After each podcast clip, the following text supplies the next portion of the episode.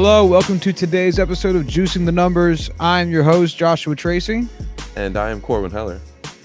And uh, we've got a whole bunch of stuff to talk about today. The world of sports has been lively for both um, happy reasons and sad. We will be concluding this episode talking about what happened with Kobe Bryant. Um, so if you don't feel like being sad, you are more than welcome to skip it, and we all understand. Um, but we're going to save that for the conclusion of the show. For now, we have a little bit of baseball stuff to talk about, a little bit of football stuff to talk about, and uh, let's get on into it. All right. You want to start with um some of the football news that we had? Yeah, let's do that. Uh, so probably the biggest uh, of all these uh, is GM news. Andrew Berry uh, was hired as the new general manager of the Cleveland Browns. Uh, he is the former Eagles vice president of football operations. Um, he will also be their uh, executive vice president of football operations with the Browns. Um, I'm I'm being honest. I did not know much about him before this hire, and honestly, I still don't. Um, he was an executive with the Cleveland Browns for 2016 to 2018, their vice president of player personnel, uh, and he was a scout with the Colts for six years before that. Um, you know, not a former player, went to Harvard, so you know, smarty smart. Um, it's it's really hard to give an opinion on this without knowing more about him. He's not a name that's been in the news uh, really ever. Um, so this is one of those hires that you really just have to wait and see because we don't have any any basis to you know jump to any conclusions on. So I don't dislike the hire. I don't love the hire. I think it's one of those almost uninspired hires when there were uh, just a lot of good candidates out there, uh, especially within the Cleveland Browns organization. Uh, guys like Eliot Wolf and whatnot. Um, I mean, do you have any thoughts on this? Do you, do you know who he is? I have no idea who he is. I'm kind of I'm uh, entirely in the same boat as you. I'm hoping. Uh, well, all right. A couple thoughts on it. I'm wondering, I should say, if the fact that we don't know who he is is a good thing or a bad thing because in the past uh Brown's ownership has long gone for the flashy candidate and it has sometimes worked out and it has sometimes not and more often not than has so maybe the fact that we don't know who he is means that they didn't just go with a like surface level decision. They actually spent time trying to figure out who would be the best fit, regardless of uh, notoriety or appearing in headlines. So the fact that we don't know who he is could end up being really good for the Browns. At the same time, there's always the room for like maybe we don't know who he is because he's just a blah dude and he just knows the guys who own the Browns. Like, you know, this this could just oh, yeah. be a a NFL is a brotherhood kind of thing, uh, or a boys club, I should say. Hmm. And he's just a member of the good old boys club. So yeah, you're right. There's, there's really nothing to say about him at this juncture. We're gonna have to wait a little bit.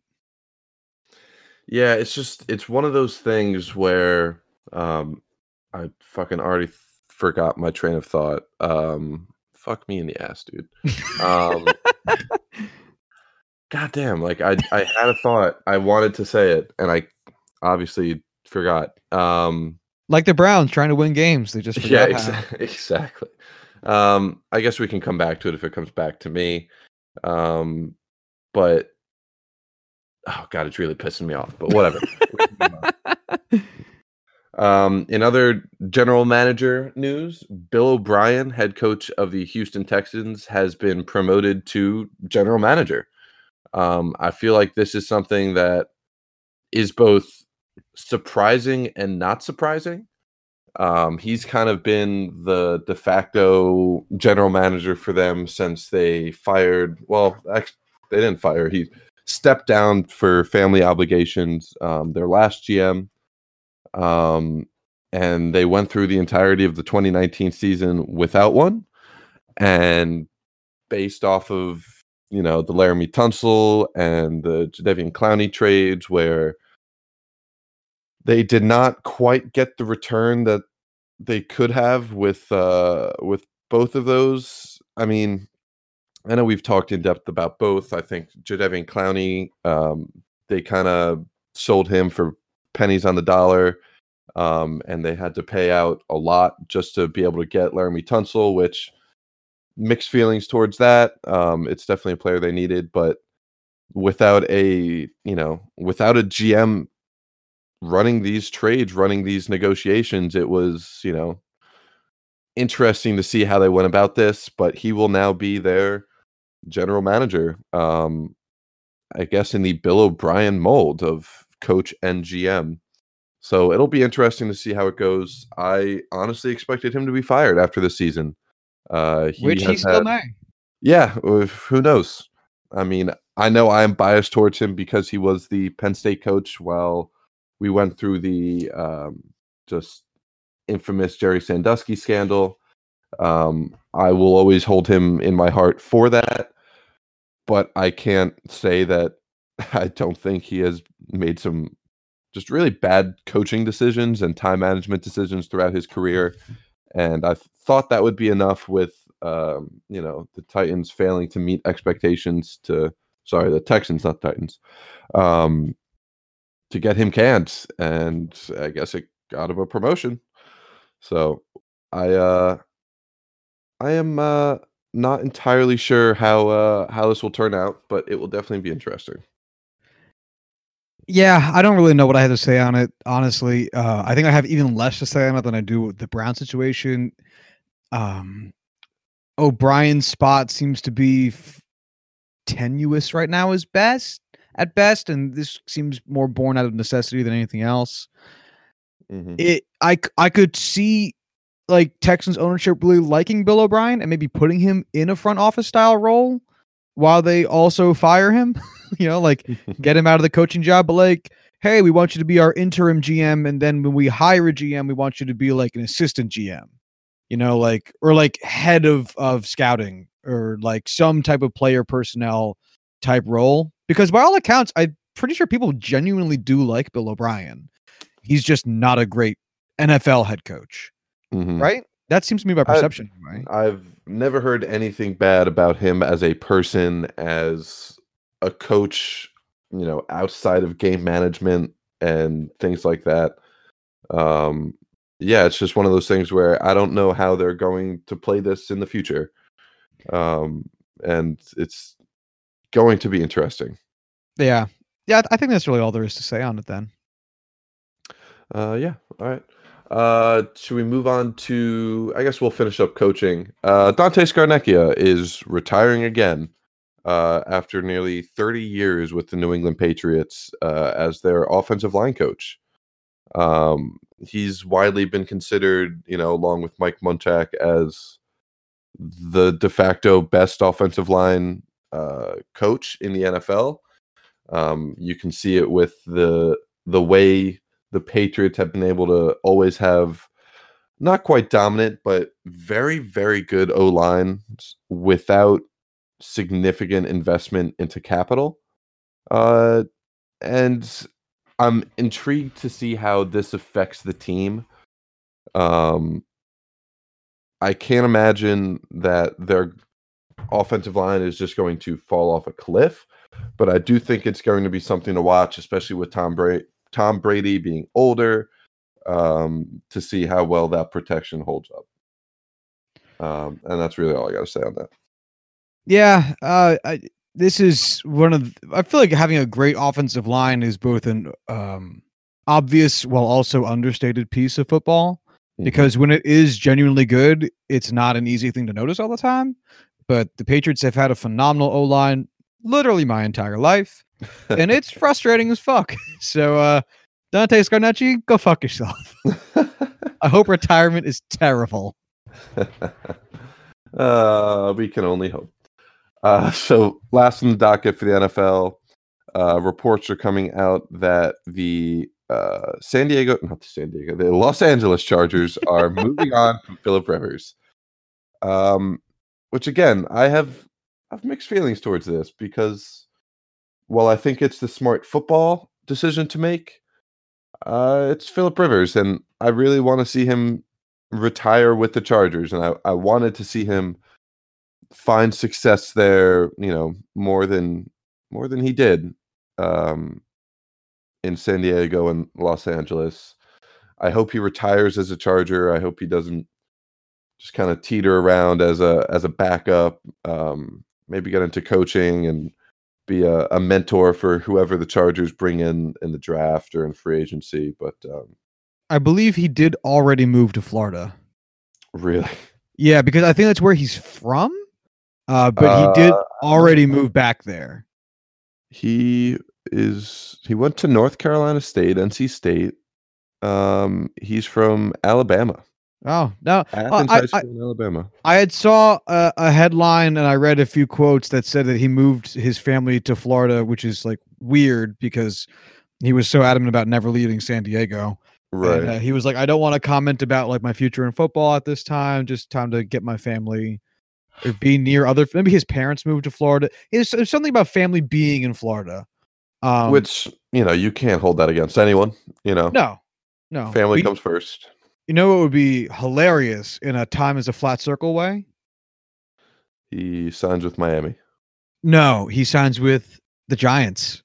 Oh. now that would never happen for a myriad of reasons, but if Philip Rivers ended, ended his career as a Giant, oh my god. that would be um man, time I think, flat circle. I think Eli fans would be the most upset about that.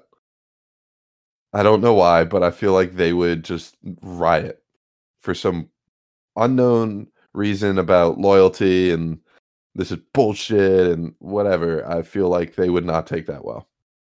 For anyone unaware, um, uh, Philip Rivers was drafted by the Giants, and Eli Manning was drafted by the Chargers, and then Eli Manning held out until he was traded, and those two teams just swapped quarterbacks. Um, yeah, that was that was a great little little NFL storyline. I wish I was, you know, conscientious of at the time. Like I was alive, but I definitely wasn't following it. Um, so famously, Archie Manning uh, just I think he played for the Chargers back in the day uh, at the end of his career and just did not get along with the owners of the Chargers and just knew how shitty they were as NFL owners and just did not want Eli to have to go through uh, the bullshit that Philip Rivers has gone through throughout his entire career. Um, and just kind of was like, Eli, you know, you don't have to hold out. This is your choice, but dude, this is gonna fucking suck if you go play for the Chargers. So apparently he never Archie Manning never played for the Chargers, but I do know that he had problems with Chargers ownership. So I'm wondering if it was just like they had a reputation. Uh, I you know Archie Manning was around long enough in the NFL where I'm yeah. sure he would have had plenty of time to kind of I don't want to say mingle, but be acquainted with I think Mingle's a fair owners. word. Yeah. Yeah. I mean, he was he's been in the NFL as a player since 1971 and then as a father since today. So, like he's been in the NFL for literally almost 50 years. I'm sure yeah. uh, or at least 35 by the time Eli started to go into football. So, I'm sure he knew what he was talking about. Any yeah. anything else do, football do you related? Want to, do you want to go over Philip Rivers stats, or do you want to wait until he actually announces his retirement or change Let, and all that? Yeah, let's wait till he officially announces it because I'd hate to do a whole retirement thing and then he he signs with um, Cincinnati or some shit. Gotcha. Well, no, I guess they'll get they're yeah. going to draft Joe Burrow, but well, you know. I mean, who better to have a as a mentor for Joe Burrow than Philip Rivers? Feel the thrill, man. Yeah, I don't think he ever would because I don't know why Phil would want to fucking go to Cincinnati, move his family there, or deal with that commute. But you never know. You never know. Uh, so you want to take us into baseball? I do. I want to start with something I wasn't anticipating, but um, I think Mookie Betts listens to our podcast because apparently apparently he is currently requesting a 12 year 420 million dollar contract wow which is the exact Wait. thing you and i had debated about like what a few weeks ago what's the dollar amount 12 year 420 million dollars so it would be about 35 million a year Ah, eat your hat, sir. which is again the exact thing you and I were debating about like yeah. three or four weeks ago. Mookie, could you just give us a sign if you do listen? You don't have to like come out and tweet about it. You don't have to come on the podcast. Just just shoot us a DM. We won't post it. We just we want to know. Oh, can you imagine the level of self control it would take for us to get a, a DM from a pro baseball player and not tell literally everyone? Um I think we would have to keep it to ourselves because, you know, we are honorable men, but fuck, I want to shout it from a mountaintop. Ugh. But yeah, let's dig into this. No, I'm not, I'm not sure what there is to really dig into. I just kind of wanted to share it because it's just so funny that we were having that exact conversation of the other day. I, I still maintain my position that I just don't think he gets it. Um, I could see, and like I said in our in our debate about it, I could see in some world him getting 10 years 35 for 350. Mhm. But I think those extra two years, his age, I think either his age 39 and 40 season or his age 40 and 41 season. I forget which one it would be. Um, that that's a tough spot. That that that's Yeah. I don't think a team would have a problem with 35 per year, which again was like the point of our debate. Uh, I think that I think at this point that it'll just be over years. So AAV wise, uh probably probably in that in that range. Uh years wise, I think he'll probably miss out on. But that's like the debate of every contract these days is no Mhm. longer t- um dollars, it's now term. So we'll Yeah. see. You know what? He's asking for that contract, which is all I need to say I was right. Uh suck my I ass and balls. am justified. One at a time, sir. One at a time. All right. Well, so I thought I would have a little bit of fun with the the player index as I've been going through it because it's a lot of fun and everyone should. Um so I wanted to look up which players had the highest WAR in a season in which they hit fewer than 10 home runs or 10 or fewer home runs, I should say. Josh? Yeah? Oh, sorry, you cut out there for a sec. Sorry. Uh, so if you had to get so fir- first off, when I did this, there was a lot of people from like the early 1900s. You know, you know, uh, yeah, just just you know, less home runs. Ty Cobb was there. Uh, Honus Ra- Honus Wagner, I think, was on top of the leaderboard. My boy. And as much as like that is still interesting, I figured let's keep this relevant to today. So I set the uh, minimum year at I think 1960.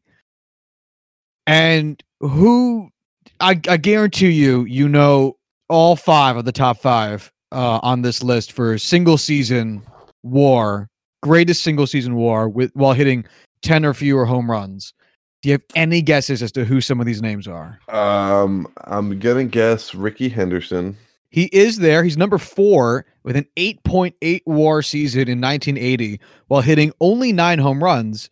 His OPS, you might ask, 820 with nine home runs. with nine home runs. Yikes! Wow, that's Cause it because he's just so fucking fast. All right, um, Ichiro. Ichiro is number one. How much war do you think he put up in a season in 2004 in which he only hit eight home runs? Nine, nine point two. Are, are you looking at this? It's 9.2. Yes, I am a genius. Yeah, yeah, it's 9.2. Ichiro put up 9.2 war in 2004. He hit eight home runs. He led the league that year in war. He led the league in plate appearances, at bats, hits, and intentional walks and batting average. That season, he had a 372 batting average. He had an OP. He had an OPS plus of uh 130, an OPS of 869. Finished seventh in MVP voting. That's crazy that a guy who is notorious for just you know slapping up some singles, you know, 250 times a season is leading the league in intentional walks. Yeah. So the weird, th- the thing that makes it so weird, because you might be saying to yourself, well, you know, hits are deadly and walks aren't as deadly, and extra base hits are deadly. Yes. Um, but singles to walks is the same amount of bases. Now, maybe Ichiro just got up with like a lot of guys on base already, which Right. seems kind of improbable for the 04 Mariners. Uh, but outside of that, like you're allotting the you're allowing the same number of bases to this one runner because in in that 2004 season, Ichiro had 262 hits. He had 24 doubles, which like isn't a ton. Th- Mhm. uh, three triples, which I mean they're just so improbable already, and eight home runs, which is nothing. So of his 262 hits, uh, 37 of them were for extra bases. So the other 225 of them were just singles. Man, he he was such a fun player, man. He led the league in intentional walks three times, actually. 2002, when he was intentionally walked 27 times, and then 2009, when he was intentionally walked 15. That's uh wow. Ichiro. I I oh. want I wanted I really wanted Jose Altuve to be like the next Ichiro with that same style. And I think he was kind of the that you know 2014 2015 whatever it was when he had his monster season with like 250 hits he kind of was that with home runs but it's never been something that he's kind of you know kept up with to the same degree and it just it just shows how amazing Ichiro was to be able to do that for so long Yeah, that's the real thing. Such a long time doing it, literally into his 40s. Mhm. Uh, when he did this, that he was 30. Uh, so the three players you're missing, you got number one, the number one season, and the number four season. The number two season is Oh, Wade man. Boggs, 9.1 war, eight home runs in 1985 uh, with. Boston. Rest of RIP Wade Boggs. That year, he led the league in plate appearances, hits, batting average, and on base percentage. Lenny Dykstra comes in at number three, 8.9 war season. In uh, 1990, he only hit nine home runs. With Philadelphia, he led the league that year in hits and on base percentage and not batting average, which is funny. Uh, Rickey Henderson, you got it number four. And number five was Tony Gwynn. Uh, his Okay. 1987 season, he had 8.6 WAR. He had seven home runs, and he led baseball, or say, led the league in uh, hits and batting average. And guess what his OPS was with his with Uh, his seven seven home runs. 869 Uh, this is Tony Gwynn's 1987 season. His bat, his OPS was uh 958 what the for a Fuck, yo. 158 OPS plus. what Yeah. How, what So he had 218 hits. Okay, that that most in baseball that year. 36 doubles, which is a fair number. 13 mm-hmm. triples and seven home runs, fuck dude and a 370 batting average, which led all of baseball. that's insane Yeah. Yes, it is. I Tony fucking Gwynn, man. I, yeah, I got nothing to say. This is just uh numbers that I know we talk about baseball numbers a lot because there's so many to talk about. Um and I understand the math behind these specific numbers we're talking about. I just do not understand how we could get to that point without any home runs. I know. That's the fucking just astonishing part of it. Can I blow your mind real quick? I love it when you blow me. Oh, didn't like that. Uh Tony Gwynn never won MVP. really? 15 time All Star, five time Gold Glove, seven time Silver Slugger, eight time batting title when batting titles were like still a really big deal. Never won it. I don't think he ever finished top five. No, he has one top five finish. He finished third in 1984, and that's it. Uh, I mean, I'd have to see like who he lost to before I could say like how outrageous. Because you know, obviously, he, if he's losing to fucking Barry Bonds and Babe Ruth every year, it's like okay, I could kind of see why he would miss out. But he's not even getting top five votes. Eight time Nope. batting champion, you said? Yeah. So the eight times he he won the batting title. Uh, 1984, he finished number three, bat 351, and then 87, he bat 370. He finished eighth in MVP voting. Uh, let's let's see who won that th- those years. So in 1984, uh, Ryan, not Ryan, Ryan R Y N E Sandberg of Chicago won uh, the MVP. Uh, he had 8.6 WAR, which was more than Tony Gwynn, because Tony hit a lot of ho- um, uh, singles, not a lot of home runs. Uh, his batting line that year 314, 367, 520, and 887 OPS. Okay, that feels fine. Um, and then he lost uh, uh, the winner of the the 87 MVP was Andre Dawson, who we just actually talked about last week or this past week. Um, uh, well, when he was with Chicago, with with a four WAR, what What? four WAR? All right, hold on. How did he get this award? 153 games, 621 at bats, 90 runs, 178 hits, ah, 49 home runs, 137 RBIs. That 49 home runs must have like been it. Yo, he hit he hold on. He hit 49 home runs and his OPS was below 900. I don't. I. I don't understand OPS anymore. Meanwhile. Tony Gwynn that year hit seven home runs and had an OPS of 958. I, math is confusing.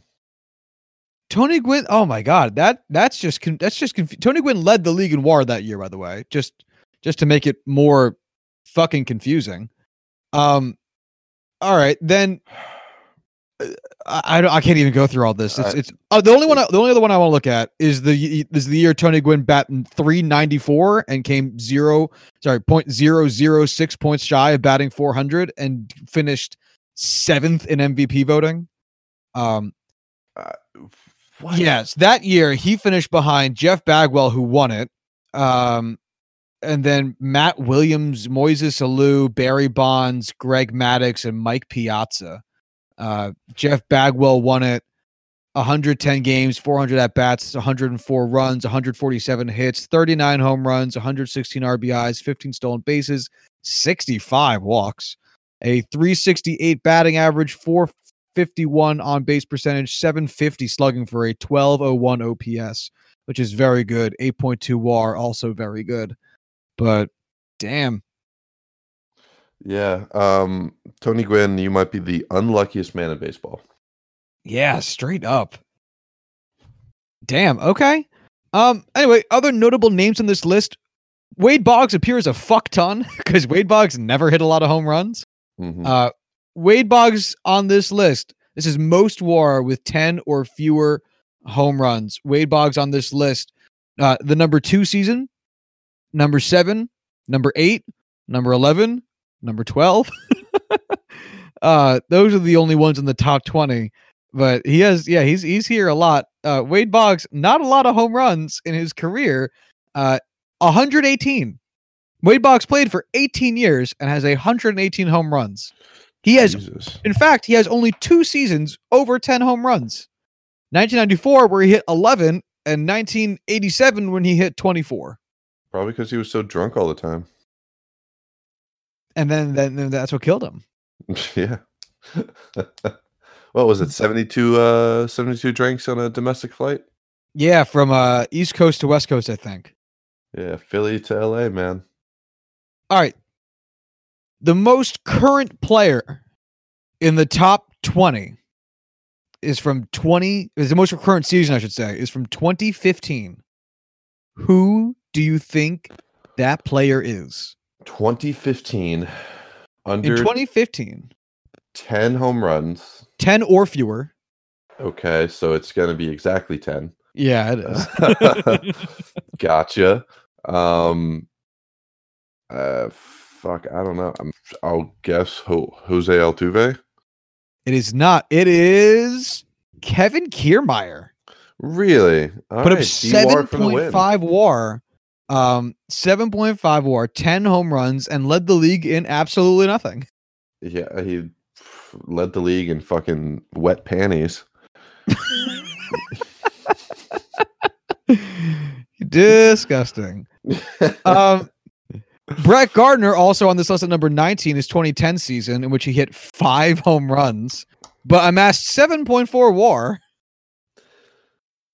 That, Uh. Lorenzo Cain's 2018 season, in which he hit 10 home runs and put up 6.9 WAR, also among the more more recent ones on this list. And uh, yeah, I just thought that was kind of cool. yeah. This was this was a fun little search that you did here, Josh.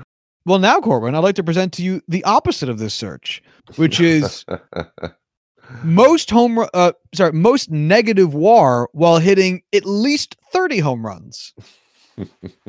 Chris Davis.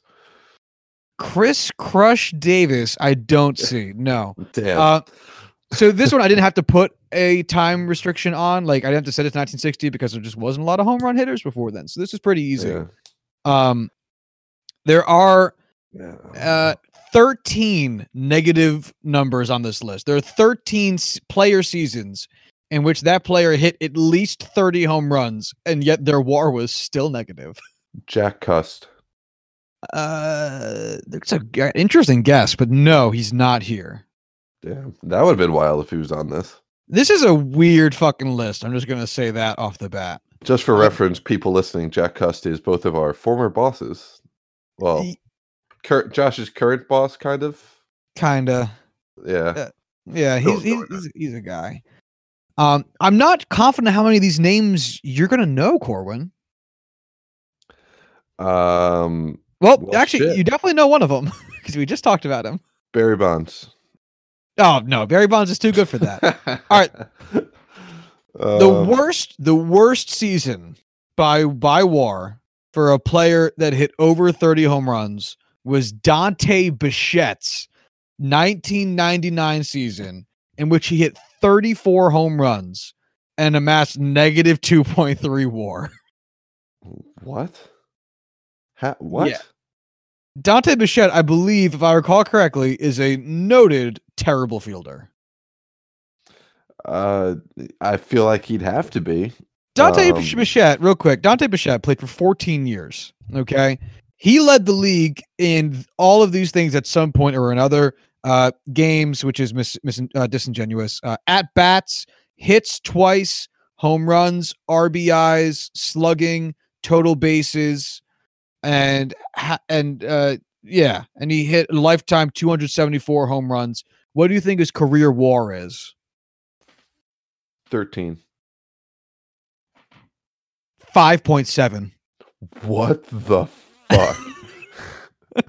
How bad of a fielder does he have to be? Dante Bichette amassed in 14 seasons negative 16.2 DWAR. Holy fuck, dude. You know what's crazy is he started his career in the AL, which has, you know, the DH, and then moved to the NL, which does not. Why? Why would any team in the National League be like, I want that guy in our field 162 games? what? I know. I Uh, know. You know what? At least Bo's better. Yo, God, so much. Yeah, how fucking terrible is that? Um, eesh, Dante. Uh, second worst season. I do not know who this is offhand, but he played rather recently. Mike Jacobs, and his oh, yeah. shut up. His 2008 season for the Florida Marlins hit 32 home runs, put up negative two WAR. Mike Jacobs apparently only played for seven years, uh, 2005 to 2012, and has a total negative 2.4 WAR, Um, and yet has 100 home runs. wow. Yeah. I, I have no words to describe how I feel towards finding out how good and bad some baseball players are at their jobs. Yeah, dude, this is just a weird fucking list. All right, so next up is Dave Kingman and his 1986 season. He hit 37 home runs and put up negative one WAR. Dave Kingman, uh, 17 career WAR in 16 years in the MLB. Okay. I was like, oh, 17, that's pretty. Oh, no. One per year. That's not great. So he was average. Uh, then we have Tony Armas in his 1983 season, negative 0.8 WAR, yet hit 36 home runs. Uh, Tony Armas, 15.9 career WAR in 14 years. crazy little, uh, crazy little, ah, what's the Ah, fuck it. Whatever. Words are hard. we are getting slowly towards names that I think you might know that I I know I know. Uh, but next one up, I still don't know is Leon Wagner in 1964 with Cleveland. He hit 31 home runs, negative 0.6 WAR, a lifetime WAR of 11.9 in 12 seasons. It's like a 60 grade name. I'll give him that though. Yeah. Next up is Yasmany Tomas. His 19 uh oh, sorry, his 2016 campaign with the Arizona Diamondbacks. I do not remember this year at all. 31 home runs, negative 0.5 WAR. Lifetime WAR for Yasmany Tomas, you might be asking? Negative 2.5. He played in the MLB for four years 2015, 2016, 2017, not 2018, and then four years, four games in 2019.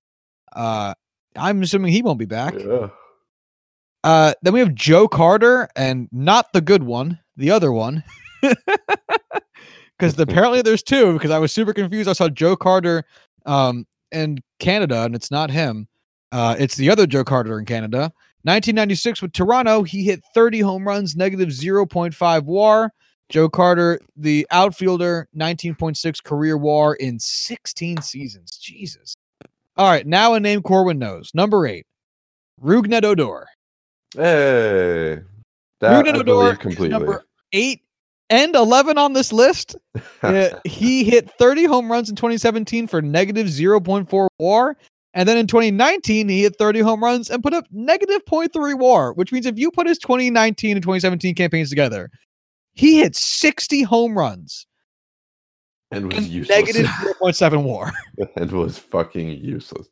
That's that amazing. sounds like the Rougned Odor that I know. Well, Uh, love's a strong word. Yeah. An- another player that you know that we also just talked about recently, uh, Adam Dunn. Hit I should have I should have guessed that he was going to be on here. Yeah, he is. He hit 38 home runs in 09, negative 0.4 WAR. Adam Dunn, you fell off the ballot in your first year. Not a Hall of Famer. Uh, there's some really interesting names on this list. Randall Grichuk is here. Franmil Reyes is here. Um, Tony Bautista, no relation, I'm assuming. Uh, Matt Kemp is here. uh, But- yeah. Ooh, Ken Griffey Jr. is here. Now that's interesting. 2007 with Cincinnati. He was 37 years old. He hit 30 home runs and 0.7 WAR. Hmm. Hmm. That's um that's not the Ken Griffey that I know and love. No, no, that's the that's the sad Ken Griffey. Uh Mhm. oh, oh, here's a fun one. Dante Bichette. Uh again. He, he in 1995 with Colorado, he hit 40 home runs, which led the which led the National League. He had 197 hits, which led the National League. 128 RBIs, which led the National League, and a slugging of 620, which led, you guessed it, the National League. Um, he also bat 340 and had an OPS of 984.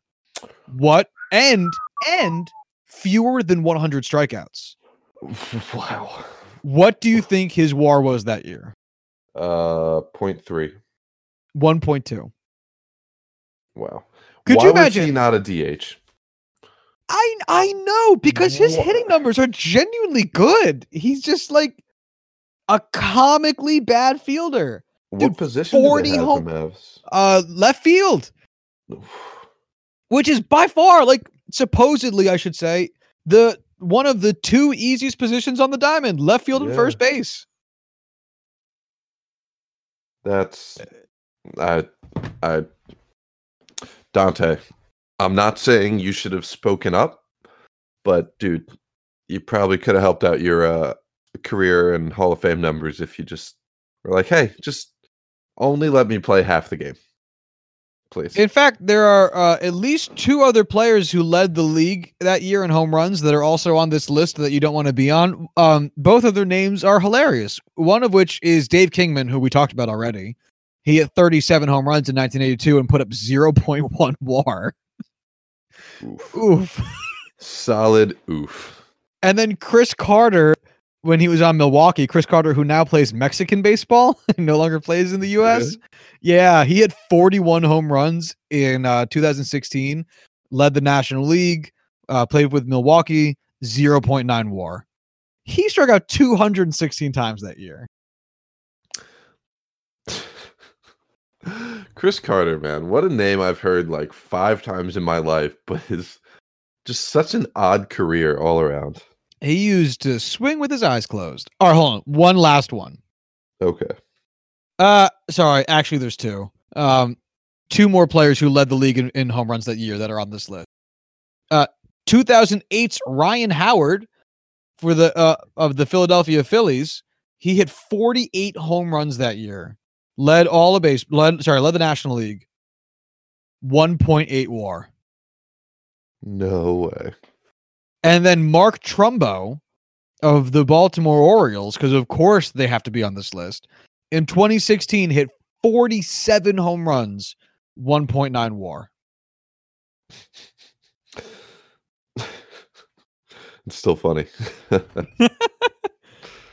So real quick, you know what's amazing about about this list of players who who led the league in home runs and have are but still on this list? what? Almost all of them, all of them except for Mark Trumbo, National Leaguers. Yeah, that's well. I guess that shows how bad Mark Trumbo was. Yeah, well, the, yeah, I'm not going to argue. Uh, but straight up, like this, this is another reason why the National League should adopt the DH because there are some bats out there that are really, really talented, um, like a Dante Bichette, kind of, who Mhm. are just like Dante Bichette's WAR would literally be doubled if it wasn't for his defense. Could you imagine that? Like Yeah. his WAR would literally be twice as much. That's how bad his defense was. Because you don't just get to remove the negative OWAR that your pitcher is producing, you also get to remove the negative DWAR that your shittiest best hitter is is producing. And like that could be significant. uh, I really would be upset that we'd be losing out on like Zack Greinke batting. Well, hey, he's in really the it. American League now, so Yeah, he's not even going to bat true. We we already lost out on that, so I have I have nothing to defend. Fuck them all. Fuck them all to death. All right, you. Uh, that's all I really have for baseball. You want to talk about some football stuff? we already talked about some football stuff, Josh. Uh, I, I mean, I have a Super Bowl odds stuff. Oh Um, yeah, yeah, yeah, yeah, yeah. Uh, all right. Um, how specific? I really thought we were stuck in like a recursive cycle. Oh, we 100% are. Did you not want to be? That's all I have. I am recursive. All right, let's talk odds. Let's talk. So I have my bookie open right now, which is a website. It's not my bookie. He's not opening up to me. You know, we are, we are, st- we're ju- we're just looking at a computer screen. Um, let's see. What do we want to look at here? I want to look at Super Bowl 54 odds. All right. As of right now, uh, the the, the what is this? Just the score? Yeah. No, the spread for uh this game has San Francisco plus two, Kansas City minus two. Money line is San Francisco plus 100, Kansas City minus 125. And the over under is 55 and a half. Ah man, I I have not looked into these bets enough to really say where I will put the uh put my money. Um 55 and a half is is kind of high. I really want to take the over on it though. I was Nice. thinking the same thing. Life's too short to bet the under and I feel like these teams are going to go off um somehow. Um the spread um I mean Kansas City minus 2. I'm definitely going to take San Francisco there. Um and I honestly don't really bet money line, so I'm just going to avoid it. Yeah, for anyone who's unaware, the spread is literally just how far apart these teams' final scores are going to be. Uh, Mhm. Money line is just who wins. So if you pick the money line bet on San Francisco, you're just saying I think San Fran will win the game. Mhm. And then over under is exactly how it sounds. Do you think that the score will be over 55 and a half or under 55 and a half? And if you're saying, why is there a half? It's because imagine you pick the over on 55 and then it was exactly 55. Well, everyone who bet the over doesn't win. Everyone who bet the under doesn't win. So someone's got to win. So that's why there's a hook. There's that half. hmm And then for the spread, um, just so you know, like if so, Kansas City is minus two. So in order to put money on Kansas City and win, they have to win by more than two points. Yes. Sorry. Thank you for clarifying. No problemo. Let's look at some prop bets. Um, Yeah, let, yeah. us see what the prop bet is right now for Super Bowl MVP. All right. Um, Patrick Mahomes is at plus 100. Jimmy Garoppolo, really? Jimmy? Oh, yeah, sorry. I was thinking Jimmy Graham. Jimmy Garoppolo plus 350. Uh, Raheem Mostert at plus 700. That's an interesting one. Um, Damien Williams at plus 1200. George Kittle at plus 1800. And Tyreek Hill and Travis Kelce are both sitting at plus 2000 here. Yeah, I mean, Going with the quarterbacks tough. feels very safe. Yeah, I feel like Pat Mahomes is not worth the plus 100 bet. Uh, Jimmy Garoppolo is my dark horse for winning this, but him being at plus 350 is it's annoying that it's that low. I was hoping he'd be uh, you know, a little higher, but again, there's two quarterbacks, so obviously they're probably going to be 1 and 2. Uh, George Kittle at plus 1800, I think is a sneaky good bet. Same with Travis Kelce. Um, and then um, maybe Tevin Coleman at plus 6000. I don't know. There's a there's a lot of a lot of decent ones on here, and then you know, defensive players winning the MVP is definitely a lot more common than actual MVP, obviously. But I think there's just too much too much variance there to really be able to say uh significantly. Give me that sweet, sweet Kyle Juszczyk at plus 20,000. Yes, sir. Uh, for anyone unaware of what this plus and minus nonsense is, so uh, Jimmy Garoppolo is at plus 350 right now. What that means is that if you bet $100 on Jimmy Garoppolo winning Super Bowl MVP, you would get back $350. Yes. If it was minus 350, what that's saying is that you need to bet $350 if you want to make back $100. well, to profit one hundred dollars. Yes, sorry, you sorry. You would you're get right. your money back plus this. Yes, no, you're right. I should, yeah. Bad word choice on my part. Yes, to No profit worries, hundred dollars, to make hundred dollars. I'll put it that way. Um, so typically the plus means that your bet has a lower chance of happening, which is why it has a better payoff. Minus means that it's like it has a better chance of happening, so it has a lower payoff. That's just that's just all that means. Yes, yes, yes, yes. All right, let's right. look at um national anthem. What is it? What what are the, what can you bet on the national anthem? Oh, length over under a minute fifty two seconds. Wager cut off. Hold on, hold on. Oh, color of Demi Lovato's primary outfit color. Wow. Okay. All right. Black plus 125, red plus 200, blue plus 300, gray and green plus sorry, gray plus 500, green and pink plus 800. That's hilarious. Do not bet on this. Oh, everyone bet on this. Uh, Do not uh, bet on this. Yo, why why why do you think it's more likely she wears red than blue or or or blue than gray? I would think I- it, I I would think gray is such a normal color. I I, have no idea. I don't know either. Uh the over under is 123.5 seconds. Do you take the over or the under on that? So it's just over 2 minutes. Uh, take the over. Yeah, yeah, everyone everyone hams it up for the Super Bowl. hmm Um I think she did this for another event like this before, and it was like two fifteen, two minutes fifteen seconds. So I would I would take the over. Okay, that's fair. Oh, they have a bunch of over unders on the time. Uh, Demi Lovato's hair color. Uh, uh, What? completely black or any other colors or highlights. Fuck you. Uh, completely black is at a minus two fifteen. Other colors is at plus one sixty five. um, Who oh comes God, up they have these? it. They have it whether or not her microphone's on a stand. I was about to say that one. What the fuck, man? Ooh, will a player take a knee? No. Will a player raise a fist? Wow. No player takes a knee. Negative fifteen hundred. Yeah. Do not take that bet. Oh, bet your fifteen hundred dollars. Which will be shown first? 49ers player or coach or Chiefs player or coach? Oh man, they're both negative 120, which is Dude, these are so specific. Hold on. yeah. Length of last word of the anthem. 5.5 seconds over under.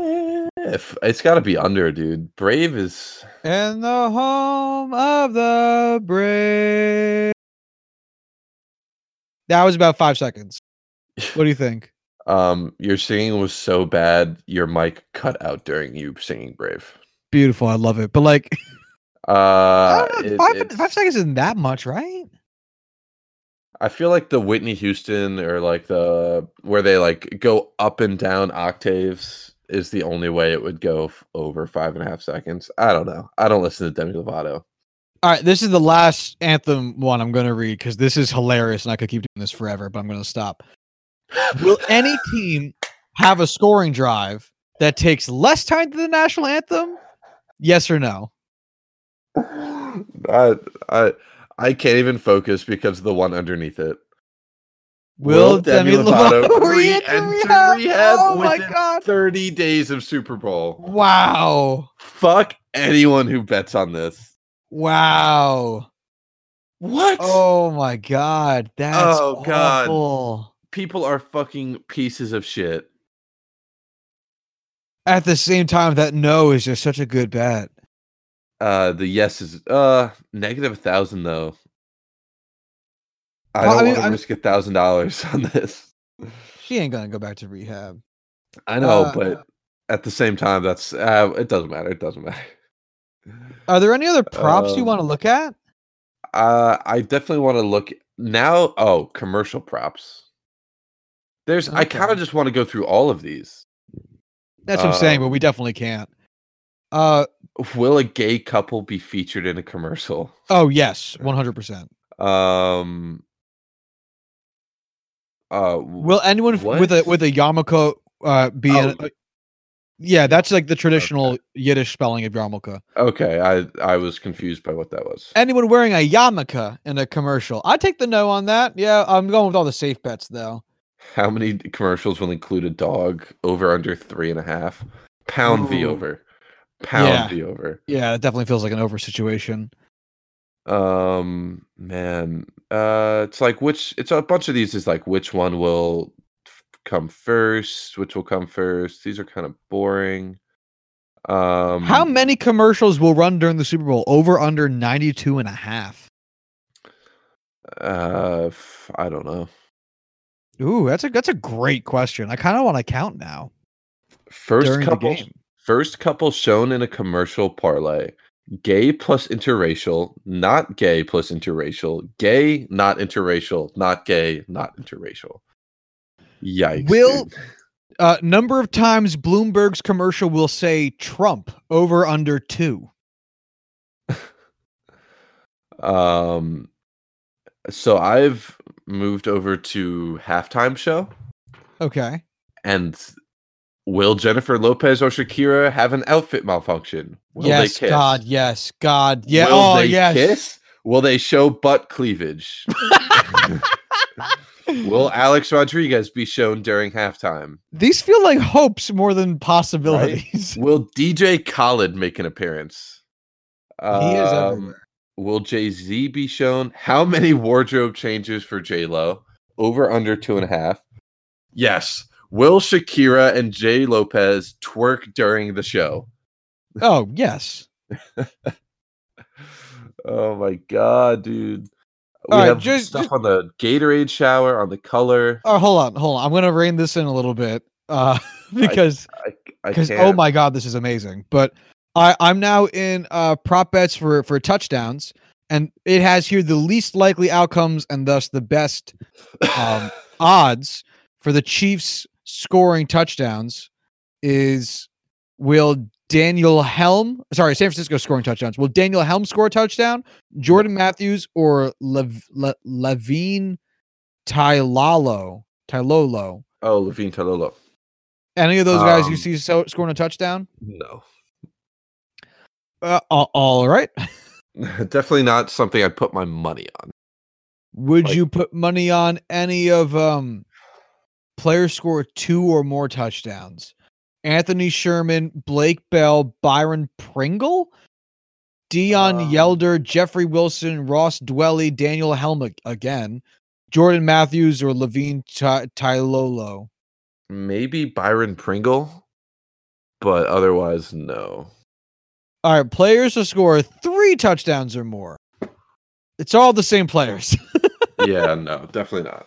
But would now would you take Damien Williams throwing uh, or or getting three touchdowns? He, I, I wouldn't take him scoring that, but he would probably be the only person out of those guys who I could even conceivably see scoring three. Ooh, actually, passing touchdowns do not count towards this wager. This is rushing touchdowns only.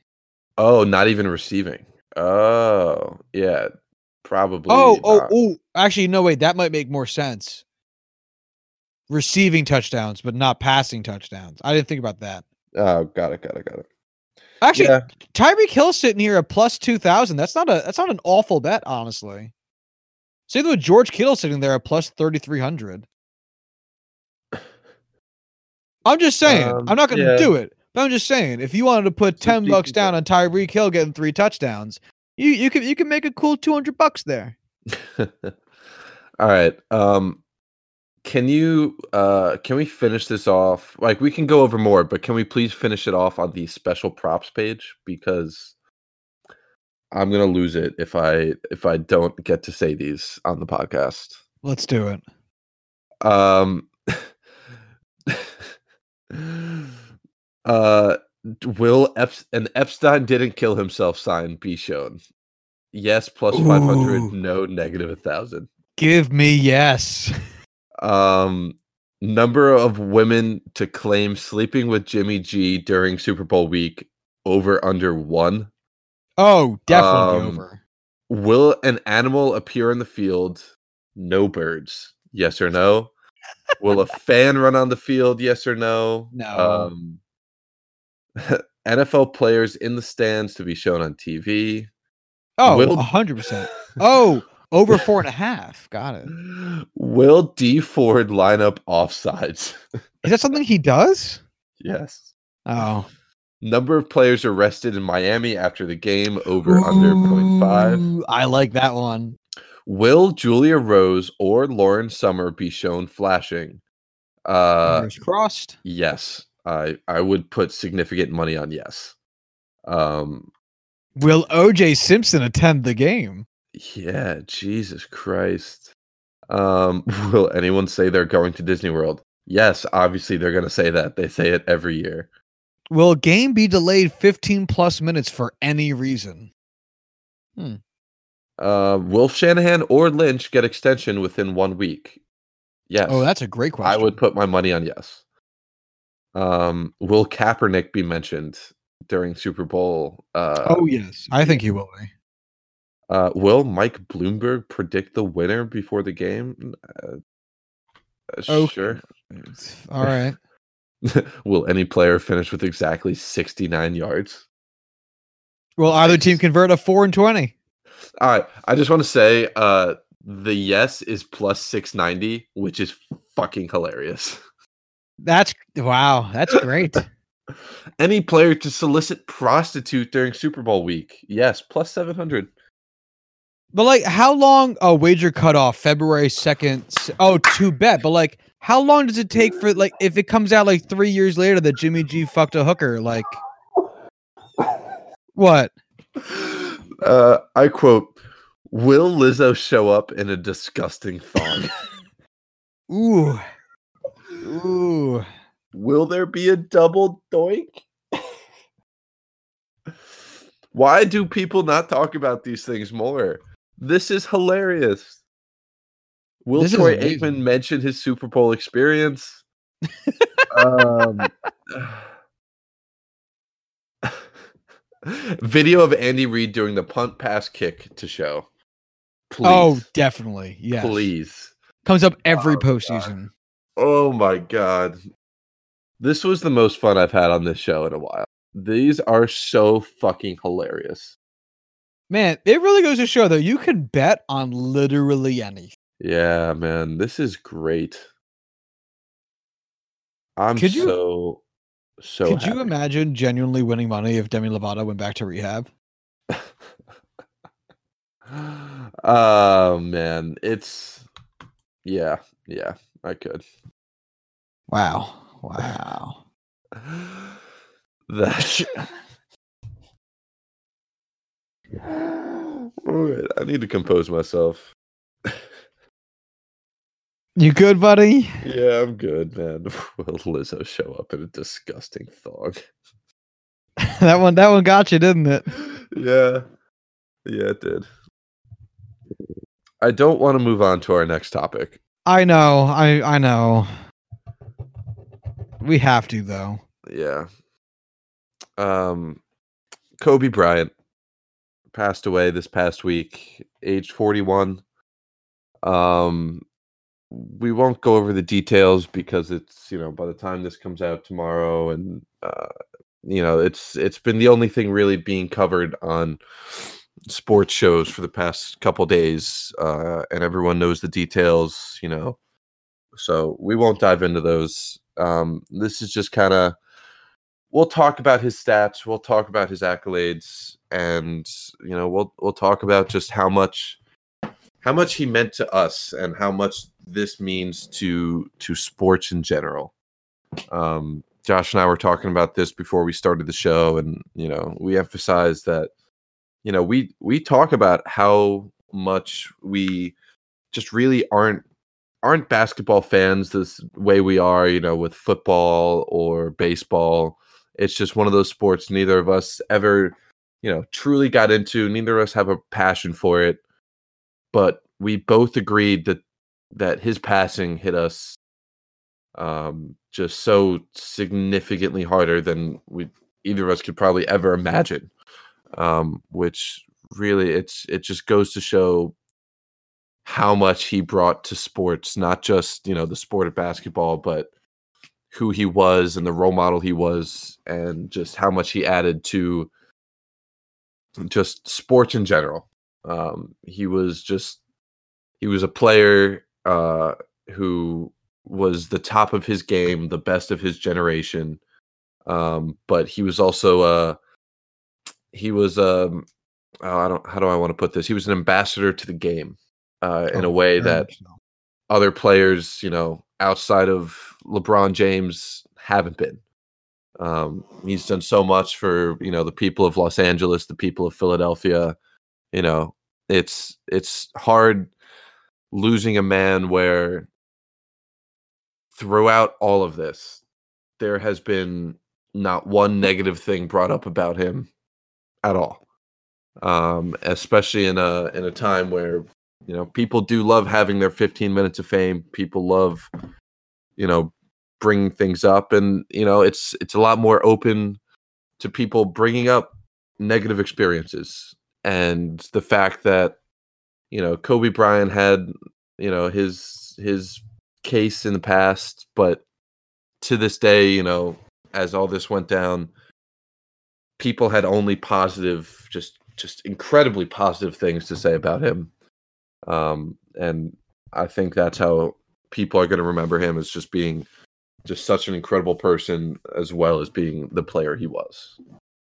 Yeah, I I think first off that was very well, very very well said, Corwin. Um, I thank you for leading us into the segment on it.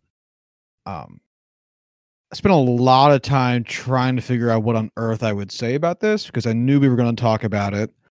Um, and man, it's been fucking tough.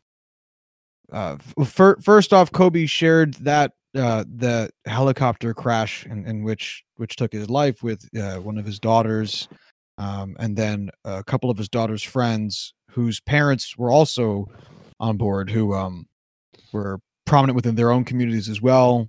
Dad was a, uh baseball coach, and his son is actually a Red Sox prospect right now. Just want to give that mention as well. Um, Kobe basketball was never really one of my sports, like Corwin said, but you still have feelings towards some of these guys. Like I don't really care for basketball. I love LeBron James. Love LeBron James. I'll be sad when he retires, and I can't imagine something like this happening to him. I don't want to, but I know that like when his career ends, I will be genuinely disheartened. because one of the the few times I do make a point of watching basketball games, it's because I love LeBron James because of what he of who he is, of what he's done in his career as a player, as a and as a human being, starting a school, being an exemplary member of his community, being just a great dad. And the first like kind of public figure like that, especially in the world of basketball, was Kobe Bryant.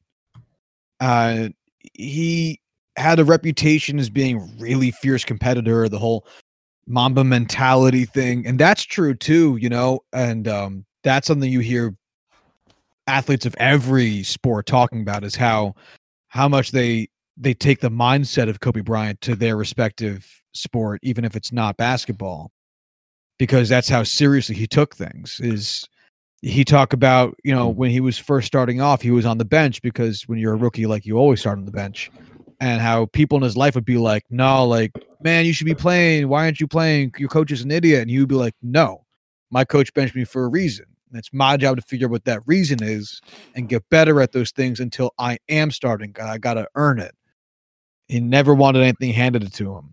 And he's a guy that I know, you know, you always respected the hell out of and who you always either felt like you were rooting for him or against him because of the whole greatness factor, but a guy that you could always root for off the court. Dude fucking loved his family. He did a lot for his community and was always, always, as Corwin said, a great ambassador towards his sport. And having someone like that really ripped away is terrible. Mhm. Um, and it sounds so fucking simplistic, and I, I know that's not a graceful thing, because what else? How, how poetic can you get about something like this? But there's very few players like Kobe Bryant, not just in the way they played, because Michael Jordan is also a phenomenal basketball player or of of his time. Michael Jordan's an asshole is a, is a well regarded asshole. Um, and then there's other people who just never wanted to be in the spotlight, you know. And if they were, it's usually because they were they were kind of like cockier dudes. Nothing nothing wrong with it. Nothing wrong with being the Ali kind of dude. But Larry Bird comes to mind there as someone who, you know, didn't want Anthony? to be. Yeah. Just, you know, not necessarily saying Larry Bird was an asshole, but was one of those stars that didn't want to be the center of attention, didn't want to be, you know, the guy that everyone, you know, just different kind of mindset there. or, or Mike Trout for baseball. Right. Um, Co- yeah, go ahead.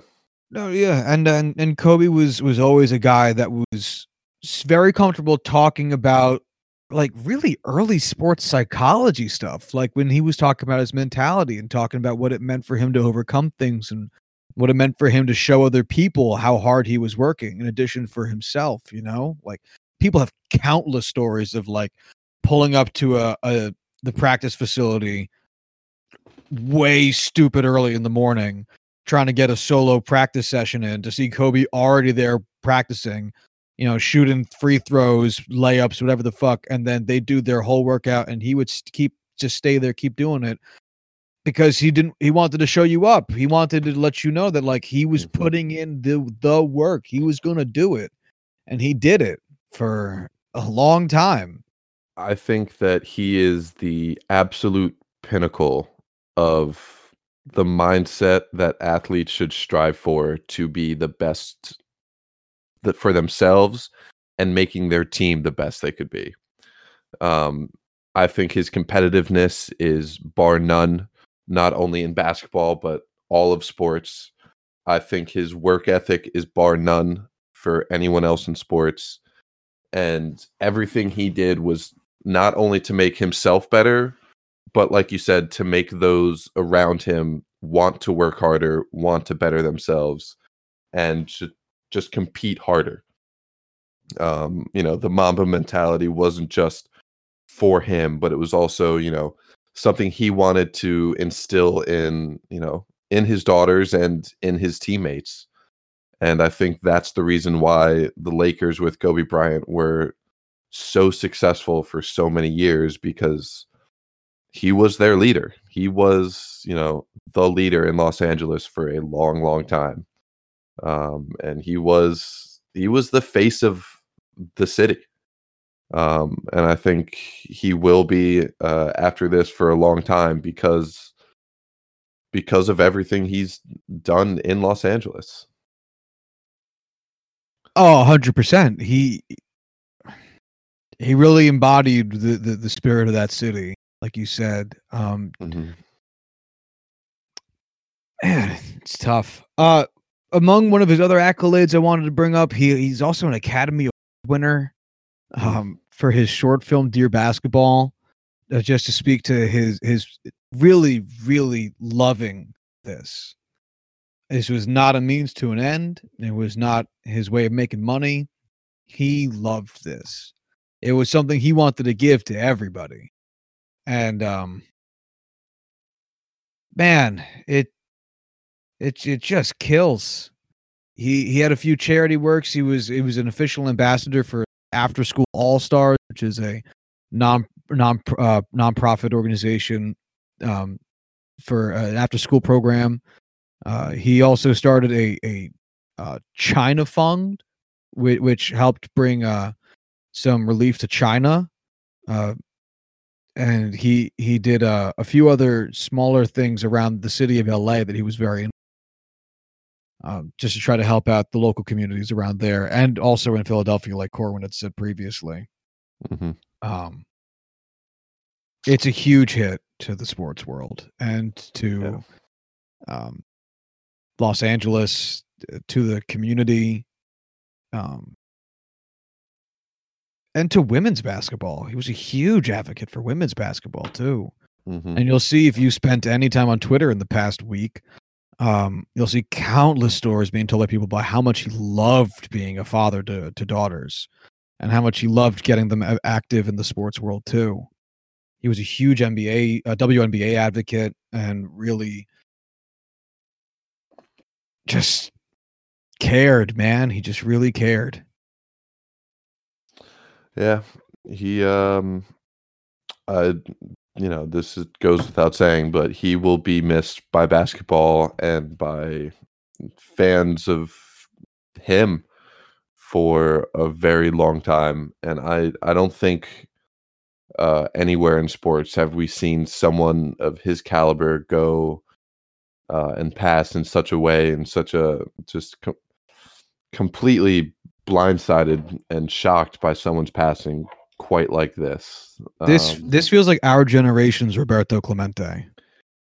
I agree. I was definitely going to compare him to Roberto, uh, to Clemente, but I feel like he was on such a. I would say he's on a very similar level as far as what he does outside of the sport. Um, obviously, Roberto Clemente is best known for the aid he delivered to uh, his home country of Puerto Rico, um, which is you know what caused his you know passing. Um, and I think what Kobe Bryant was beginning to do, was starting to do, has done for the past couple years is close to approaching that. But I think within the sport, he was on such another level of play. Um, I just, I, I, I don't even know how to compare this to baseball. Um, I mean, this would be like losing someone like like a caliber of player like a Lou Gehrig almost, um, or Mickey Mantle. Just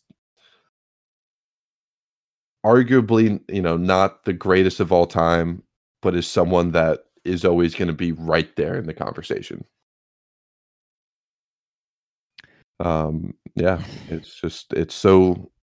I mean, three four days afterwards, it's still just it doesn't feel real. No, it Um, really, it it, really fucking doesn't. That's it's it's so bizarre. And it's not like I sat here and I thought about Kobe Bryant every day before before Sunday.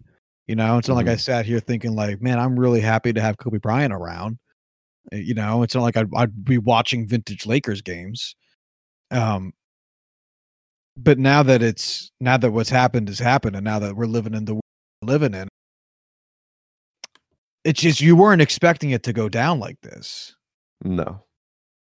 I I uh, I remember one interview he um he said that if the next 20 years of his life were not as impactful as the past 20 years of his life. Speaking towards the the 20 years he played in the NBA then he'll consider that a failure.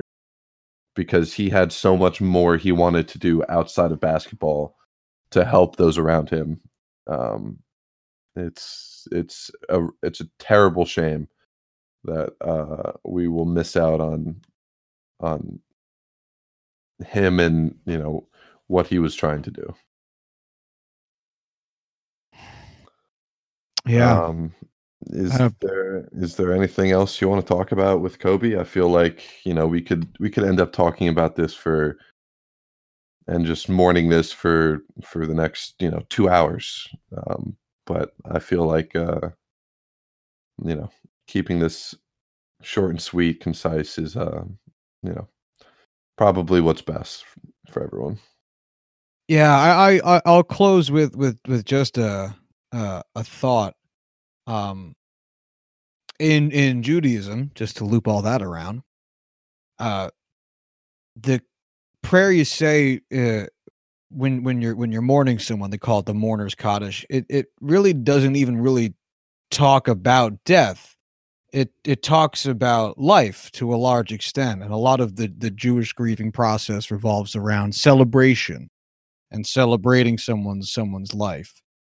Um, and that's how I think is, is is best to move forward, especially in things like these, because there's so much to be grateful for in regards to Kobe Bryant, his playing career, the examples he set with his personal life, um, and uh, his his philanthropic work, as well Mhm. as to feel grateful for in your own life, the people that you have near you, and whatever it is you do to within your community, whether it's a lot or a little, or you want to do more, what have you. There, there's, you know, take this as your time to celebrate who Kobe was and wha- what he still will be, and to look at yourself a little bit because uh, it's never, it's never, it's never too late to to fix things up a little bit. Hmm well said well said You got anything? No um kobe rest in peace uh you will uh you will not be forgotten that's for sure Well, then, with that, we're gonna get out of here. We're we're sorry to down note, but you were warned. Um, uh, I think we joke around a lot on the show. I know for a fact we do, uh, and I know that a lot of our jokes are off color, but some things are just serious and will be treated as such. So, um, if you want to follow the show, you know where to do it. I don't feel like it. Uh, and uh, we will talk again on Monday after the Super Bowl.